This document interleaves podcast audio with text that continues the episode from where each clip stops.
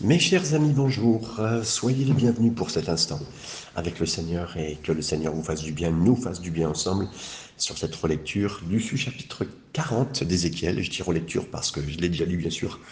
Vous l'avez sûrement peut-être lu personnellement, mais voilà. On va être sur l'Ézéchiel 40, les mesures de la cour, on dirait les tribunaux aussi, du nouveau temple. Euh, il faut bien comprendre quand on rentre dans ce chapitre que ce chapitre s'adresse à des gens qui sont dans l'exil. Ils sont en Babylonie, ils sont euh, captifs. Ils n'ont rien à voir avec ce qu'on leur parle là. C'est le pire moment de leur vie. Imaginez, vous avez tout perdu, vous êtes loin, euh, euh, vous êtes éloigné de, milliers de kilomètres de l'endroit où vous êtes né, d'Israël, du Dieu d'Israël, du temple, de tout. Et là, il y a une prophétie qui vient à vous, et Dieu vous dit, ben moi je vais refaire un temple et je vais te donner les dimensions. C'est juste incroyable. Et mes amis, ça c'est vraiment Dieu. Dans les moments très difficiles de notre vie, moments où on est au bout du bout et c'est très trop difficile, c'est même, euh, on a l'impression que voilà, on est au trou, dans le trou et qu'on ne sait pas quoi faire. Mais là, le Seigneur est là, mes amis. J'ai cette parole pour vous parce qu'effectivement, c'est ce chapitre qu'il dit quelque part que voilà, c'est dans nos plus grandes difficultés, dans les moments les plus imperceptibles, indescriptibles de, difficultés que le Seigneur vient et nous donne beaucoup d'espérance pour l'avenir. que ce soit d'espérance pour tout de suite, les prochains jours, prochaines semaines, prochaines années, c'est l'espérance que le Seigneur va nous donner. Ou que ce soit une espérance pour l'éternité, parce que là, on parle de, des plans éternels du Seigneur, donc, euh, mes amis, il y aura quelque chose de bon. Alors, les années qui sont devant nous, elles sont euh, tellement petites par rapport à l'éternité que c'est ces plans globaux qui sont très intéressants et importants pour nous parce que, en fait, la, durée de vie que nous allons avoir, mes amis, mais elle va être extraordinaire et, tellement grande euh, pour l'éternité. Donc là, on se parle en milliards d'années. Donc, euh, même si le Seigneur vous donnait plus de vie en cet instant, vous accordez une grâce particulière, une avancée, une sortie de votre tombeau, de vos difficultés, de votre gouffre où vous êtes, en tout cas, euh, l'avenir avec le Seigneur est devant nous. Et si le Seigneur le dit, c'est que c'est vrai. Et en plus, c'est le temple. Donc là, ça nous parle de... Vous savez, le temple, c'est la base de, la, la, vie commune avec Dieu. C'est l'endroit où on a rendez-vous avec lui. C'est l'endroit où il y a une connexion avec sa gloire, avec qui il est. Et donc, c'est ça. Commençons donc le verset 1er et 2. Il y a des choses que je n'aborderai pas parce qu'elles sont un peu compliquées puis euh, peut-être pas utiles à, partager. Donc je vais essayer de partager avec vous le plus succinctement possible euh, ce qui est important. La vision du nouveau temple, versets 1 et 2. La 25e année de notre captivité, au commencement de l'année, le dixième jour du mois, 14, 14 ans après la ruine de la ville. En ce même jour, la main de l'Éternel fut sur moi et il me transporta dans le pays d'Israël, il me transporta dans des visions divines, il me déposa sur une montagne très élevée où se trouve, où se trouvait euh, au midi comme une ville construite. Alors c'est extraordinaire parce que euh, cette dernière grande vision d'Ézéchiel, elle est enregistrée du chapitre 40 à 48, c'est presque la première, pardon, la dernière prophétie datée et de, nombreuses années après la chute de Jérusalem. Donc c'est ce que je vous dis tout à l'heure, c'est 14 ans après, c'est la chute, vous êtes là, vous êtes dans un marasme, une difficulté depuis des années. Hein. Il y a certains prédicateurs qui disent oui, il faut sortir, il faut sortir. Bon, oui, hein, on est d'accord, debout, debout. Mais moi, je préfère avoir une parole du Seigneur, mes amis. Quand le Seigneur me dit qu'il va reconstruire, qu'il va refaire, que c'est lui qui me dise. Et euh, je crois Ézéchiel pour être un homme de Dieu, je crois euh, qui que ce soit pour être assez grand, et je crois surtout le Seigneur assez grand pour nous parler. Donc ces visions, elles ont été données au prophète environ 12 ans après la dernière, de, celle déjà considérée, hein, le, bref moment euh, de pour tir, euh, l'attaque de, entre guillemets, et puis tout ce qui va se passer pour tir avec Nebuchadnezzar, Ézéchiel 29, 17 à 20, et qui est devenu comme un fardeau, hein, avec les fardeaux des nations, comme le redit euh, Morgane. Ici, si les oracles du salut, c'est-à-dire que Dieu sauve, précèdent, pardon, précédents, euh, doivent être datés euh, peu après la chute de la ville, donc là si on regarde bien par rapport au timing, par rapport à la chute de la ville, plus de dix ans c'est par cette expérience prophétique, à des oracles précédents. Donc, vous avez vu, c'est pas une parole de Dieu tous les jours, hein, c'est pas un, oracle, une prophétie de Dieu tous les jours, comme le signal bloc. Et des fois, il y a des gens qui vont dire, bah, Dieu m'a dit, vous savez, puis, puis même des prédicateurs, des gens qui, waouh, non, là, il y a dix ans de différence, mes amis. Et euh, Dieu est bon, mais il y a des moments, effectivement, regardons des hommes de Dieu et des exemples concrets pour se rendre compte des éléments. Ici, on nous parle euh, de euh, le dixième jour du mois, 14 ans. Le dixième jour du mois, c'est pas clair si Ézéchiel avait l'intention de parler du, du, calendrier civil ou religieux d'Israël. Donc voilà, c'est quelque chose qui n'est pas évident. on peut être peut-être, ça devait peut-être commencer au moment de la préparation de la Pâque le 10 de Nissan. Vous m'excusez aujourd'hui, un peu malade, je pense, dans ces derniers jours. Et voilà, que le Seigneur me garde, mais je fais tout, bien sûr, pour être euh, attentif avec vous et bien partager. Donc, euh, en tout cas, qu'ils aient effectivement observé la Pâque ou non, en exil, ils envisagent sûrement un rachat. Et vous savez, la Pâque, c'était le, rachat dans un pays étranger, voilà. Et ils ont fêté, peut-être, peut-être pas, mais cette vision, elle vient donc comme un encouragement du Seigneur pour achever ses objectifs pour la nation dans le royaume messianique. C'est Alexander qui le dit. Donc, ils ont toujours confiance, ils célèbrent ce que Dieu a fait. Puis, vous savez, quand vous célébrez euh, une grande victoire du passé, vous dites Ah bah oui, avant, il était fort, il pouvait. Dieu n'a pas changé, mes amis. Ce qu'il a fait hier, il peut le faire et effectivement, il le fera pour sortir euh, Israël de cet endroit. La main d'Ézéchiel euh, pardon, la main de l'Éternel fut sur moi. Donc là, euh, il nous est dit, la main de l'Éternel fut sur moi. Encore une fois, Ézéchiel, il insiste sur la source de la prophétie. Hein, c'est Dieu là, c'est Dieu. Dieu est la source de la de ce qu'il vient recevoir, c'est étrange, mais il y a un détail. Il dit voilà, je sens, c'est la main de Dieu. Ah, je sens, c'est la main de Dieu qui est sur moi. On fait une différence, mes amis, entre tout ce qui se passe et puis euh, ce, qui, ce, qui, était avéré et dit, c'est confirmé bien sûr dans la vérité. Il me transporta dans des visions divines et me déposa sur une montagne élevée. On ne nous dit pas le nom de la montagne, mais à partir de la description qui suit, on recueille peut-être.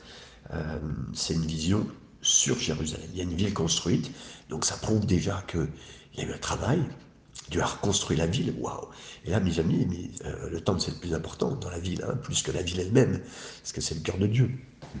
Mais on voit euh, le temple reconstruit avec une ville c'est voilà, c'est la dernière fois que Ézéchiel a visité Jérusalem dans son vision, dans la vision qu'il a eue.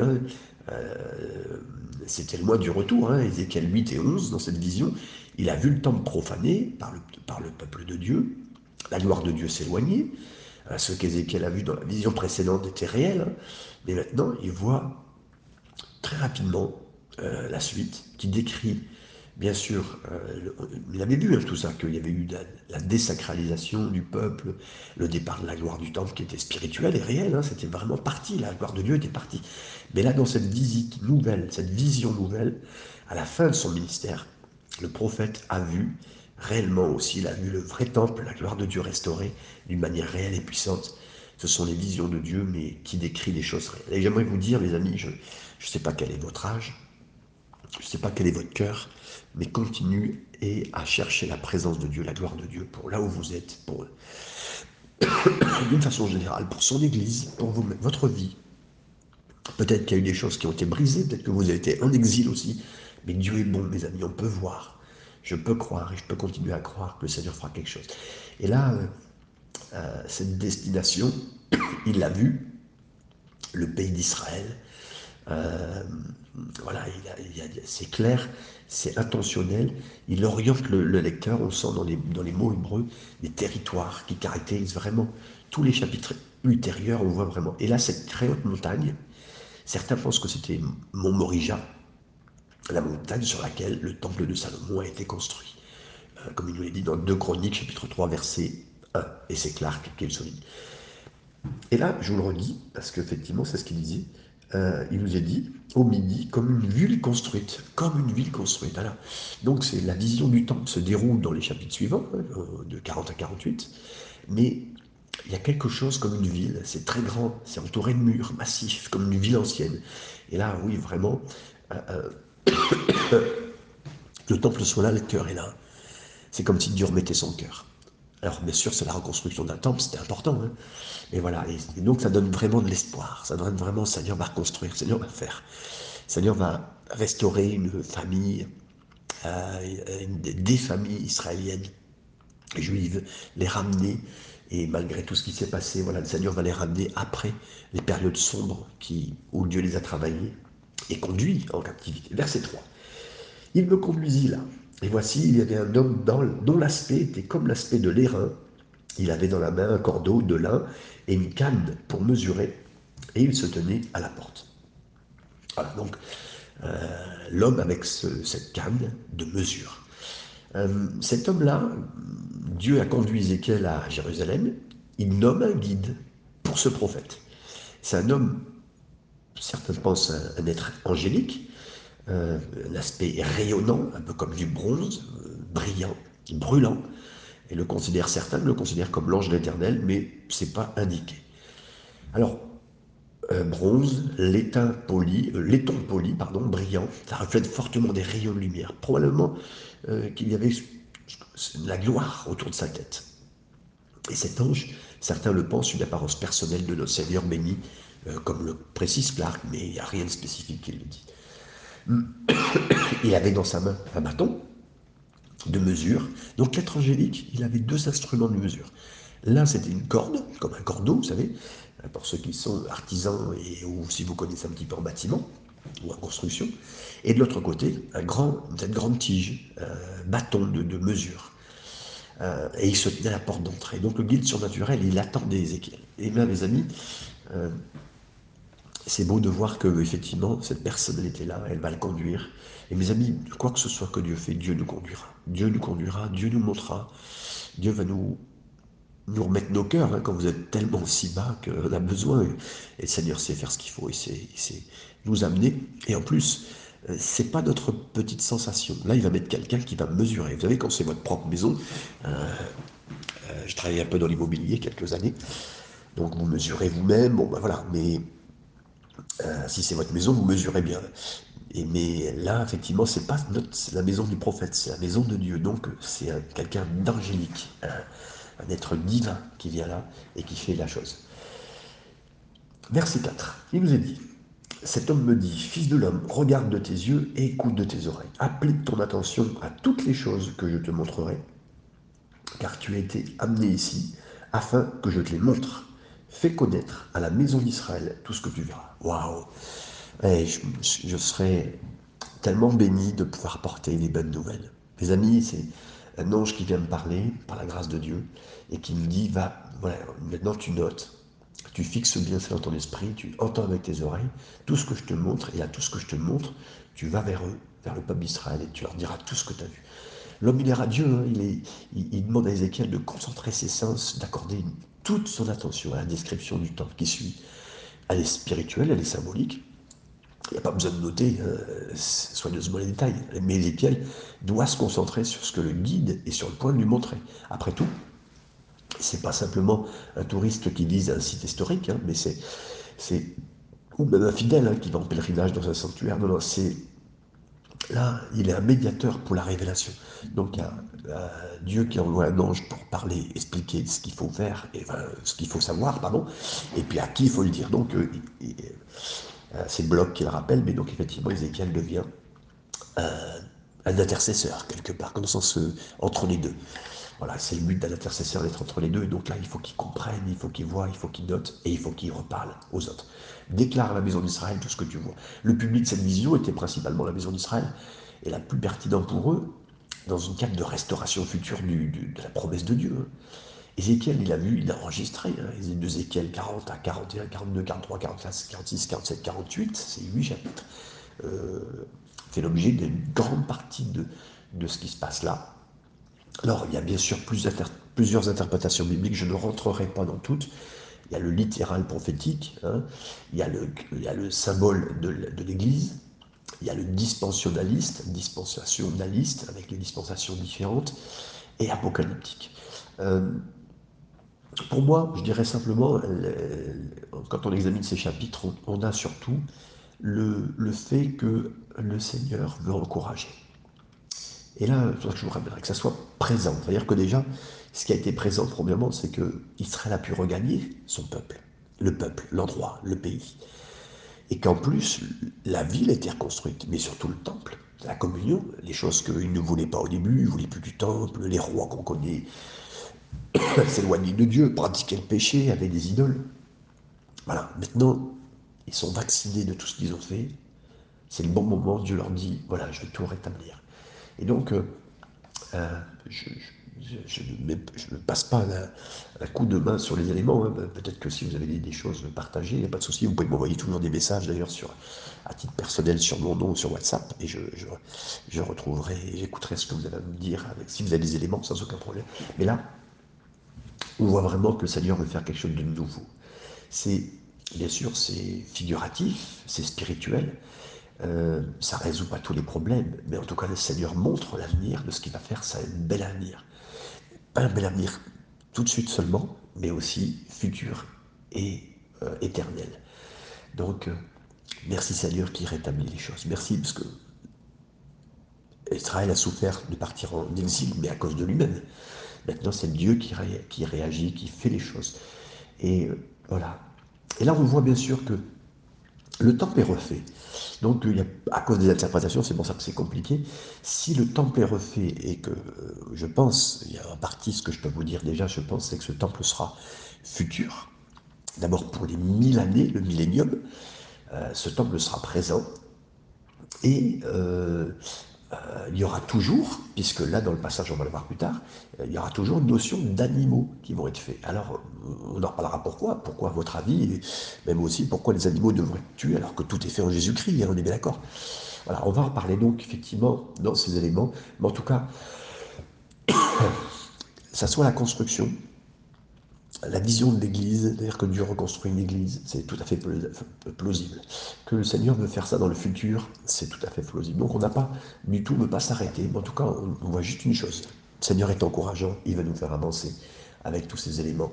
Et euh, Ézéchiel 40 à 48, ça peut être principalement d'écrire ce temple du millénaire, du millénium, euh, avec euh, vraiment pour observer, pour faire réfléchir, on verra pourquoi et bien sûr pour surprendre le lecteur, parce que là, en tout cas, c'est une prophétie qui est donnée à des gens qui sont au fond de leur prison, au fond de leurs difficultés, dans un pays exilé, sans avoir leur famille. Mais merci Seigneur, voilà. Le temple sera une leçon d'apprentissage pour les juifs, mais aussi pour les peuples, et puis pour les fidèles qui vont aussi étudier le passé, parce qu'effectivement, euh, elle sera toujours avec la parole de Dieu pour l'étudier, étudieront même, même si on a le Nouveau Testament, aujourd'hui on étudie toujours l'imagerie profonde de ce que ça veut dire, comme le signal WEMS. Tout ce que tu vois. Donc ce qui suit, c'est une visite complexe du temple. On va regarder un petit peu, parce que c'est plus complexe, ça prendra pas autant de temps de ce que je vais vous partager maintenant. Mais euh, voilà, c'est disponible, c'est consultable. Le Seigneur a voulu qu'il soit consulté. L'opinion compétente des architectes qui ont étudié ce plan qui est donné ici, ainsi que toutes les dimensions, ils sont attirés à l'échelle. C'est quelque chose de magnifique, un sanctuaire magnifique du Seigneur. C'est Feinberg qui le signale, mais voilà, plusieurs ont dit ça. Euh, on sent aussi euh, l'excitation du prophète, parce qu'effectivement, pour les lecteurs modernes qui voient le temple, ils voient rien de plus qu'un bâtiment, mais Ézéchiel et ses lecteurs, ils savent que le temple, c'est la présence de Dieu. Dans le monde, voilà, c'est l'endroit l'endroit où on peut avoir rendez-vous. C'est Waterloo Hop qui le rappelle. Donc oui, de retrouver ce temple, c'est de dire, voilà, Dieu veut venir avec nous. Dieu veut revenir avec nous. On s'est planté, mais il revient avec nous. Et c'est une bonne nouvelle pour qui que ce soit a fait au moins une erreur dans sa vie, puis se dit, mais je suis, je suis condamné, il ne se passera plus rien pour moi. Non, non, Dieu sera toujours avec toi. Et après des années d'expérience de en Babylonie, en captivité, ben, le Seigneur revient. Et ça, mes amis, c'est Dieu, c'est beau, c'est lui. Euh, ça peut être comparé à, à ce moment où Ézéchiel voit tout cela. Quelqu'un a dit cela, c'est Smith. Euh, un jeune couple qui se rend fréquemment sur le futur site de leur future maison de rêve. Et là, ils prennent les dimensions, la maison, ils esquissent, ils regardent dans la poussière, ils imaginent euh, la configuration de la maison. Ils savourent chaque moment, et même ils anticipent, et dans leur esprit, ils peuvent même visualiser cette maison dans toute sa grandeur. Et c'est ça que Dieu fait. C'est là, c'est ça où Dieu veut venir pour nous, pour vous. Il veut il veut à, vous, à moi, parce que c'est avec nous qu'il veut demeurer, euh, remontrer la grandeur de la maison et euh, qu'on soit dans l'excitation, mes amis, et l'anticipation. Verset 5. Voici un mur extérieur entouré la maison de Dieu de tous côtés. Dans la main de l'homme avait une canne de six coudées pour mesurer, chaque coudée ayant une palme de plus que la coudée ordinaire. Il mesura la largeur du mur qui était d'une canne et la hauteur qui était d'une canne.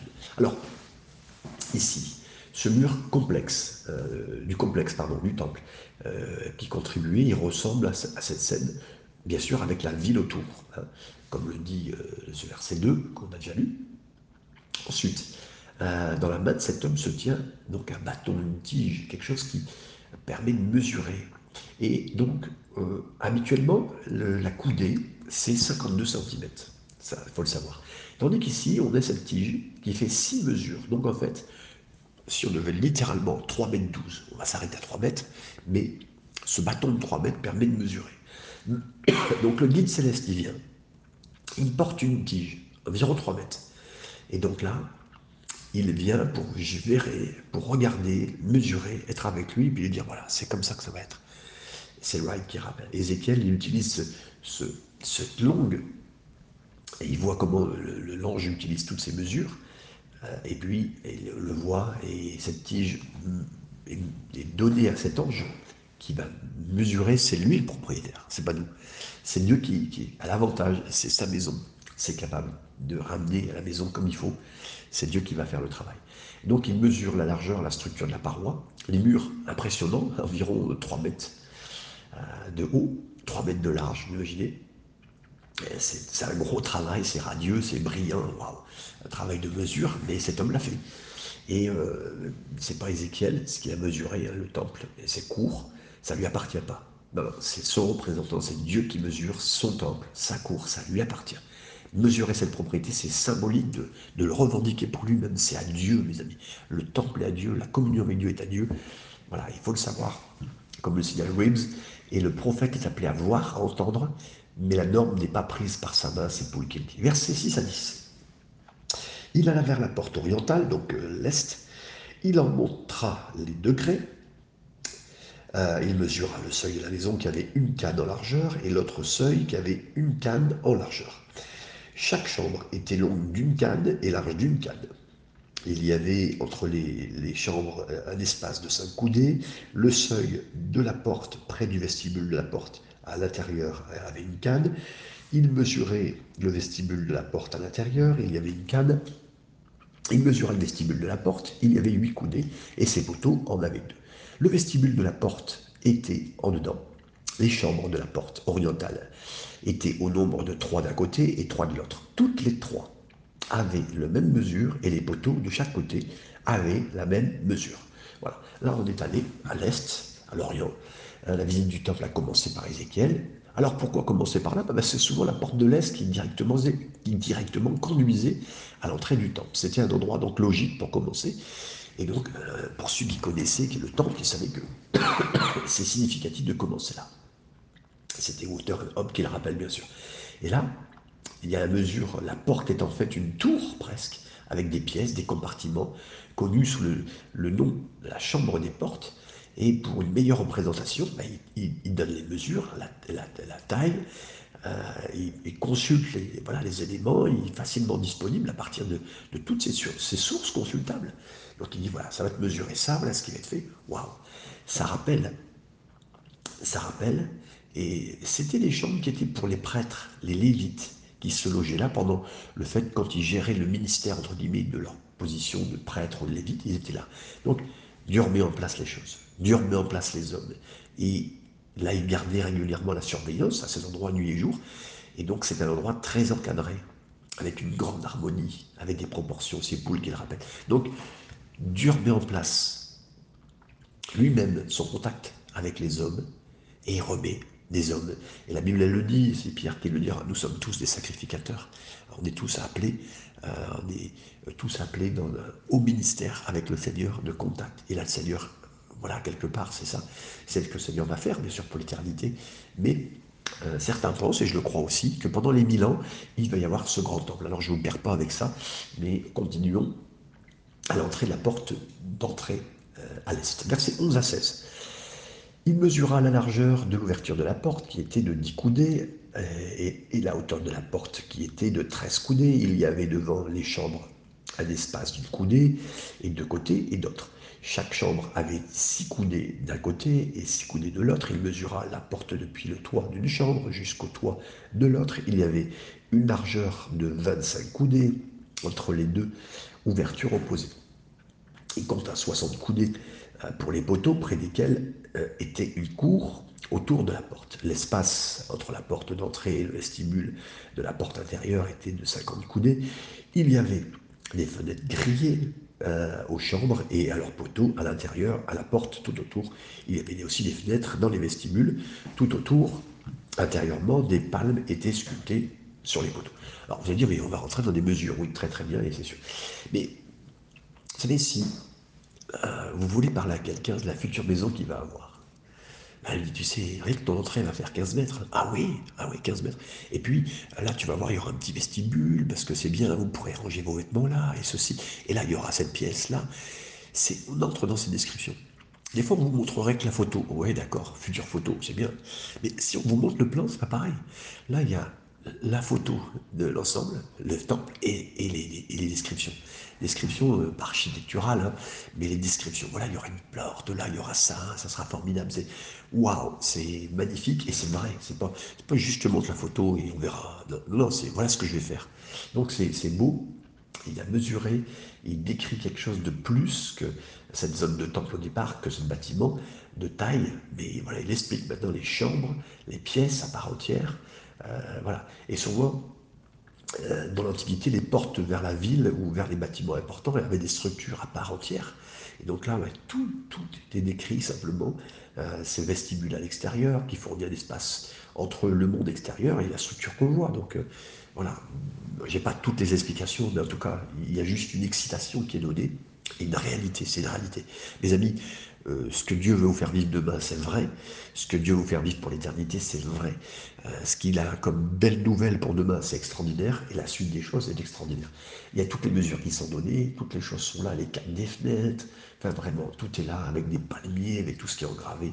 Le Seigneur est bon, avec toutes ces descriptions. Verset 17 à 19. Il me conduisit dans les parvis extérieur, où se trouvaient des chambres, un pavé tout autour. Il y avait 30 chambres sur ce pavé, le pavé était aux côtés des portes, et il répondait à la longueur des portes, c'était le pavé inférieur. Il mesurait la largeur, depuis la porte d'en bas jusqu'au parvis intérieur, dehors, il avait 100 coudées à l'orient et au centre trio. Donc encore une fois, il amène dans la cour extérieure, il montre, il dit voilà, c'est pas, je te montre pas seulement les premières pièces, je te montre tout. Ce qui signifie qu'il y avait au moins deux niveaux à la cour extérieure. La cour extérieure était une vaste étendue d'espace. C'est j'ai aucune explication pour ça, juste que le Seigneur vous le montre et dit, ça va le faire. Je vais le faire, c'est comme ça que je vais faire. Verset 20 à 23, il continue et dit, il mesure. Il mesura la longueur et la largeur de la porte septentrionale, donc au nord, du parvis extérieur, ses chambres au nombre de trois d'un côté et trois de l'autre. Ses poteaux, ses vestibules avaient euh, la même mesure que la première porte, 50 coudées en longueur, 25 coudées en largeur. Ses fenêtres, son vestibule, ses palmes, euh, avait la même mesure que la porte orientale, on y montait par 7 degrés. Donc cette marche, vous euh, devant lesquelles était son vestibule. Il y avait une porte au parvis intérieur vis-à-vis de la porte septentrionale et vis-à-vis de la porte orientale. Il mesura d'une porte à l'autre sans couler encore une fois, la porte d'entrée nord, une mesure, une explication. Quand on connaît le temple, ben on sait qu'il y avait ça. Donc là, après avoir fait la porte l'est, maintenant il fait la porte du nord, le Seigneur montre bien la suite. La même chose avec le sud, je il me conduisit à côté du midi, où se trouvait la porte méridionale, il en mesura les poteaux, les vestibules, qui avaient la même mesure, cette porte et ces vestibules avaient des fenêtres tout autour, comme les autres fenêtres, 50 coudées en longueur, 25 en largeur, en y montait par 7 degrés, donc cette marche, devant lesquelles était son vestibule. Il y avait de chaque côté des palmes sur les poteaux, le parvis intérieur avait des portes du côté du midi, mesura une porte à l'autre, au midi, sans couder. Voilà, donc, encore une fois, maintenant on a fait la même chose sur le sud, et les... c'est vraiment la cour intérieure euh, du nouveau temple. Donc c'est vraiment comme avant, mais avec vraiment des parvis extérieurs et vraiment des choses sérieuses. C'est pas une photo seulement, comme je disais tout à l'heure, mais c'est des mesures des choses que Dieu va faire. Verset 28 à 37, mais dans les portes de la cour intérieure, On va aller, bien sûr, assez vite pour les lire. Il me conduisit dans le parvis intérieur, par la porte du midi, mesure à la porte du midi, qui avait la même mesure, ses chambres, ses poteaux, ses vestibules avaient la même mesure, cette porte et ses vestibules avaient des fenêtres tout autour, 50 coudées en largeur, 25 coudées euh, en largeur. Il avait tout autour des vestibules de 25 coudées de longueur et de 5 de largeur. Le vestibule de la porte aboutissait en parvis extérieur. Il y avait des palmes sur les poteaux et 8 degrés pour y monter. 8 marches. Il me conduisit dans les parvis intérieurs par l'entrée orientale. Il mesura la porte qui avait la même mesure. Ses chambres, ses poteaux, ses vestibules avaient la même mesure. Cette porte et son vestibule avaient des fenêtres tout autour, 50 coudées en longueur et 25 coudées en largeur. Ces vestibules aboutissaient au parvis extérieur, il y avait de chaque côté des palmes sur les poteaux et 8 degrés pour y monter. Il me conduisit sur la porte septentrionale, il me mesura et trouva la même mesure, ainsi qu'à ses chambres, à ses poteaux, à ses vestibules. Elle avait des fenêtres tout autour, 50 coudées en longueur, 25 coudées en largeur. Ses vestibules aboutissaient au parvis extérieur, il y avait de chaque côté des palmes sur les poteaux et 8 degrés pour les monter, pour y monter. Donc encore une fois, il amène en coin intérieur, la vision est dirigée vers le guide qui lui mesure. Ézéchiel, est dans la cour intérieure, il le dit, voilà, ça va exister, ça sera la même façon. Je, l'ai vu, voilà, c'est dans tous les détails, j'ai accédé à tout. Dieu l'a fait vraiment, c'est accessible du sud, de l'est ou du nord. Voilà, la cour intérieure, elle est élevée devant tout le monde. Il y a ces huit marches qui amènent jusqu'à la cour extérieure. Alors, j'ai pas trouvé, justement, je vous l'aurais mis, mais je n'ai pas trouvé de plan correspondant à cela. En tout cas, sur Internet, dans les on ne trouve pas ce qu'un architecte aurait pu faire pour décrire parfaitement ces choses. Versets 38 à 43. Ça lit maintenant des chambres pour le sacrifice. Donc, il y avait une chambre qui s'ouvrait, qui s'ouvrait euh, sur vers les poteaux, les portes et où l'on devait laver les holocaustes. Dans le vestibule de la porte se trouvaient de chaque côté deux tables sur lesquelles on, on devait égorger l'holocauste pour le sacrifice d'expiation et pour le sacrifice de culpabilité. À l'un des côtés extérieurs, par où l'on montait à l'entrée de la porte septentrionale, il y avait deux tables, et à l'autre côté, vers le vestibule de la porte, il y avait deux tables. Il se trouvait ainsi aux côtés de la porte quatre tables d'une part et quatre tables de l'autre.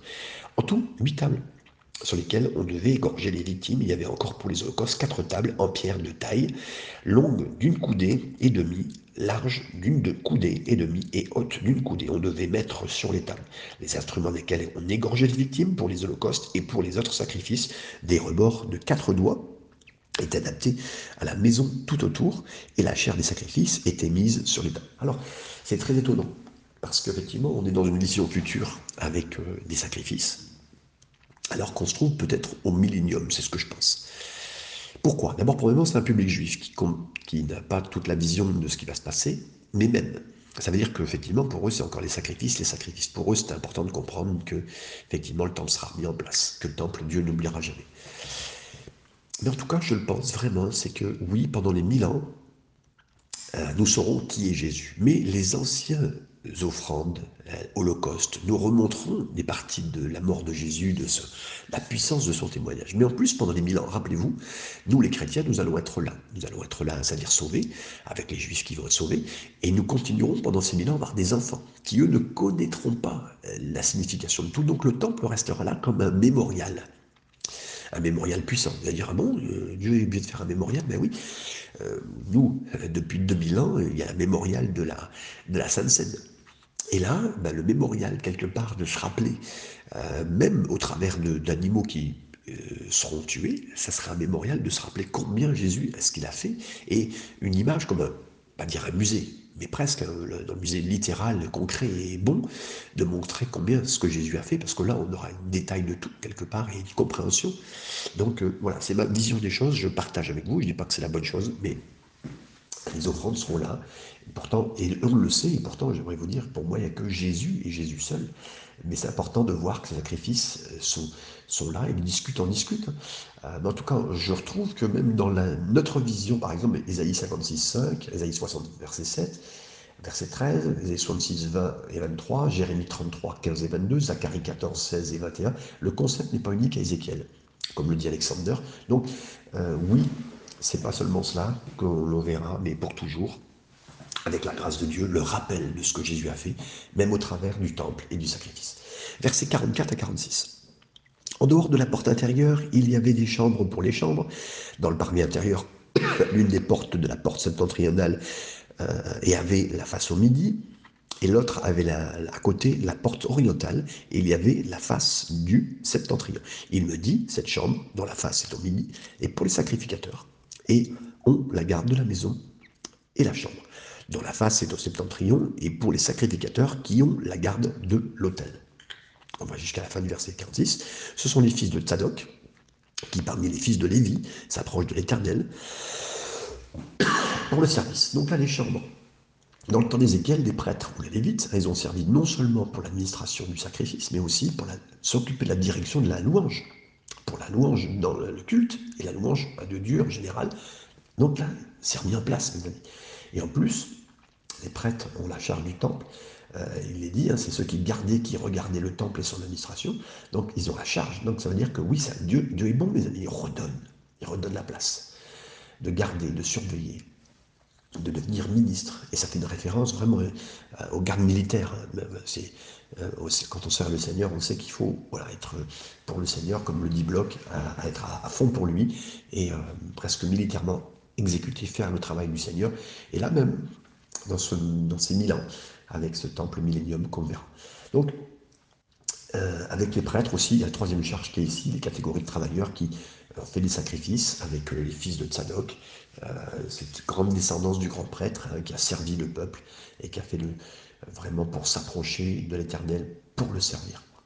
Versets 47 et 49, c'est les derniers versets, un peu plus long parce qu'il est un peu long ce chapitre, mais il mesura le parvis qui avait 100 coudées de longueur et 100 coudées de largeur en carré. L'autel était devant la maison, il me conduisit dans le vestibule de la maison. Il mesura les poteaux du vestibule, il trouva cinq coudées d'un coudé et cinq coudées de l'autre. La largeur de la porte était de trois coudées d'un côté et de trois coudées de l'autre. Le vestibule avait une longueur de 20 coudées et une largeur de 11 coudées. On y montait par des degrés, il y avait des colonnes près des poteaux, euh, l'une d'un côté et l'autre de l'autre. Donc là, l'autel était devant le temple. Il n'y a aucune mention de lavage, ou des autres caractéristiques du temple précédent, mais il y a quand même l'autel pour accueillir les sacrifices. Comme je vous l'ai dit tout à l'heure, avec cette vision, pour nous, la croix de Jésus le plus important, et un rappel par rapport à ça. Et après, puis, on l'a amené au vestibule du temple. Il y a toujours ce guide d'Ézéchiel qui apporte au temple, construit par lui-même, avec des mesures, toujours ces dimensions spécifiques. La description, euh, elle est inutile la description, mais ça, rappelle le temple purement construit, spirituel, symbolique de ce que Dieu veut refaire et, et mettre comme promesse devant ses yeux. Tu l'as vu, tu pourras le dire, j'ai fait tout le tour, il m'a fait voir. Euh, et Ézéchiel, il continue à exposer les détails, même qui sont même euh, un peu longs, mais c'est un, peu, un peu comme si je vous parle de ma maison, je vous la décris entièrement. Vous direz, bon, oui, il y a 12 mètres carrés là, il y a ça, il y a cela, une fenêtre là. Bon, mais voilà, mais c'est très important, il continue à exposer ces détails. Qui, c'est, difficile à interpréter hein, d'une manière figurative, mais c'est l'abondance de détails minutieux qui disent, voilà, ça a de la valeur. Ça a de la valeur et Dieu rétablit les choses. Et après, on finit avec ces deux piliers qui nous rappellent les piliers du temple de Salomon aussi, euh, Jachim et Boaz, un roi 721. Mais Dieu veut refaire les choses, mes amis. Dieu veut reconstruire. Dieu ne nous a pas oubliés. Dieu ne t'a pas oublié, mon frère, ma soeur, dans les situations. Dieu n'a pas oublié Israël. C'est tellement réconfortant de savoir que Dieu n'oublie personne et n'oubliera jamais personne jusqu'à la fin des temps. Et il rétablira toutes choses. Il rétablira aussi son, une parfaite communion. Peut-être que vous n'êtes pas satisfait de votre vie de prière, mes amis, de votre vie de louange, d'adoration. Ne vous inquiétez pas, ça appartient au Seigneur et il reconstruira tout ce qu'il faut.